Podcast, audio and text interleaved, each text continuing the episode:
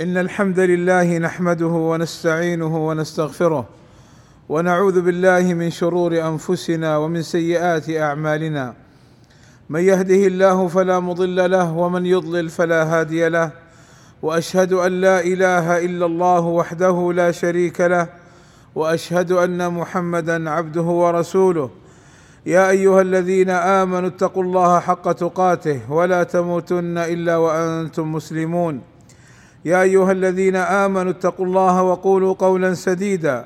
يصلح لكم أعمالكم ويغفر لكم ذنوبكم. ومن يطع الله ورسوله فقد فاز فوزا عظيما. أما بعد فاتقوا الله أيها المسلمون ولنراقبه سبحانه في أعمالنا وأقوالنا التي سنحاسب عليها. عباد الله هذه الأيام العشر الأولى من ذي الحجة. فيها مواسم الخير والبركات فحري بالمسلم أن يستغلها بالطاعات واجتناب المعاصي والسيئات والتوبة والرجوع إلى الله عز وجل. وهذه الأيام خير الأيام عند الله وقد أقسم الله بها لشرفها وعظيم مكانتها. قال عز شأنه والفجر وليال عشر أي عشر من ذي الحجة وبين النبي صلى الله عليه وسلم مكانتها بقوله صلى الله عليه وسلم ما من أيام العمل الصالح فيها أحب إلى الله عز وجل وما من عمل أزكى عند الله ولا أعظم أجرا من خير يعمله في عشر الأضحى. قيل ولا الجهاد في سبيل الله. قال ولا الجهاد في سبيل الله إلا رجل خرج بنفسه وماله فلم يرجع من ذلك بشيء.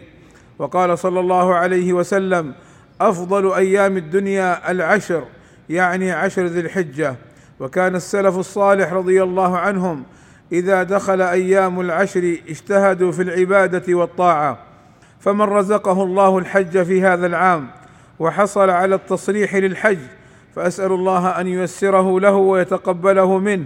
وأن يكون داخلا في قول النبي صلى الله عليه وسلم من حج فلم يرفث ولم يفسق رجع من ذنوبه كيوم ولدته أمه ومن لم يتيسر له الحج فلا يحزن فمن رحمة الله أن جعل لك بابا آخر تحصل فيه على أجر عظيم ألا وهو صيام يوم عرفة الذي أخبر النبي صلى الله عليه وسلم أنه يكفر السنة الماضية والسنة التي بعده قال صلى الله عليه وسلم صيام يوم عرفة إني أحتسب على الله أن يكفر السنة التي بعده والسنة التي قبله وصيام يوم عرفة مستحب وليس بواجب إلا أن المسلم يحرص على هذا الخير العظيم ومن كان عليه دين من قضاء رمضان فلا مانع أن يصوم يوم عرفة ثم يقضي ما عليه من قضاء رمضان بعده.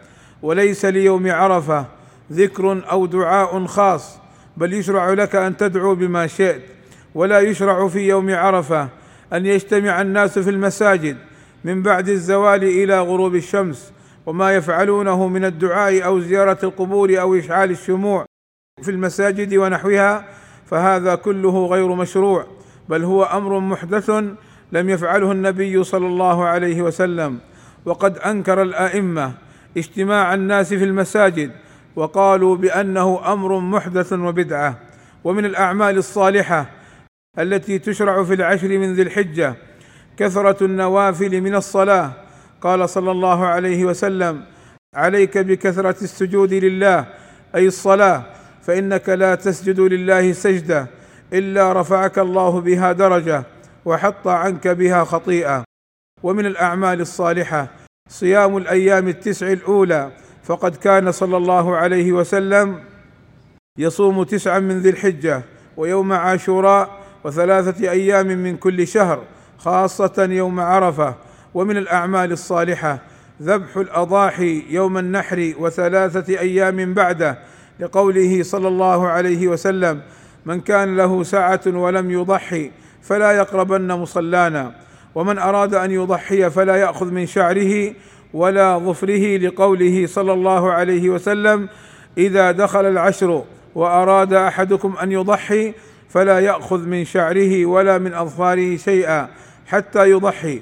وهذا خاص بمن أراد الأضحية.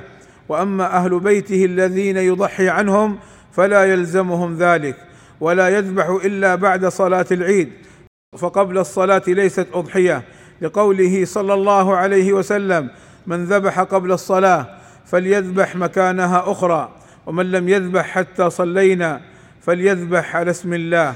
ولا تبع جلد الأضحية لقوله صلى الله عليه وسلم من باع جلد أضحيته فلا أضحية له والله أسأل لي ولكم التوفيق والسداد وأن يغفر لنا الذنوب والآثام إنه سميع مجيب الدعاء.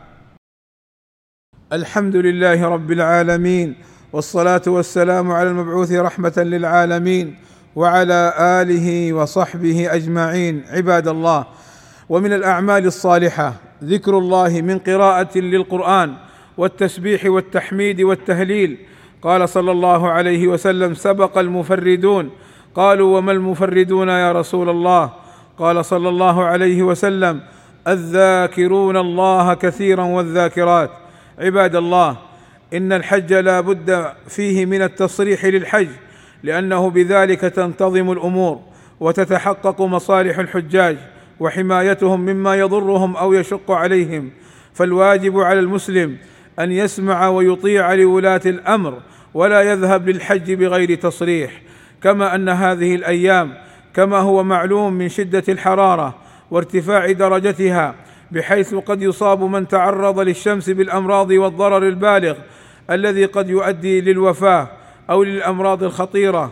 فالواجب على المسلم أن يحافظ على نفسه وصحته. قال تعالى ولا تلقوا بأيديكم إلى التهلكة وإن إلحاق الضرر بالنفس حرام. قال صلى الله عليه وسلم لا ضرر ولا ضرار.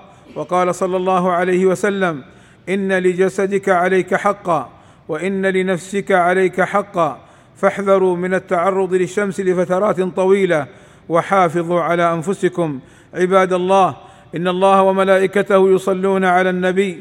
يا أيها الذين آمنوا صلوا عليه وسلموا تسليما. فاللهم صل على محمد وأزواجه وذريته كما صليت على آل إبراهيم. وبارك على محمد وأزواجه وذريته كما باركت على آل إبراهيم إنك حميد مجيد. وارض اللهم عن الخلفاء الراشدين أبي بكر وعمر وعثمان وعلي وعن جميع أصحاب النبي صلى الله عليه وسلم والتابعين لهم بإحسان وعنا معهم بمنك وكرمك. اللهم آتنا في الدنيا حسنة وفي الآخرة حسنة وقنا عذاب النار. اللهم اغفر للمسلمين والمسلمات والمؤمنين والمؤمنات الأحياء منهم والأموات. اللهم وفق ولي أمرنا وولي عهده لما تحبه وترضاه. وأصلح بهما البلاد والعباد واحفظهما اللهم من كل سوء. اللهم أيدهما بتأييدك ووفقهما بتوفيقك وأعز بهما الإسلام والمسلمين. والصلاة والسلام على المبعوث رحمة للعالمين. والحمد لله رب العالمين.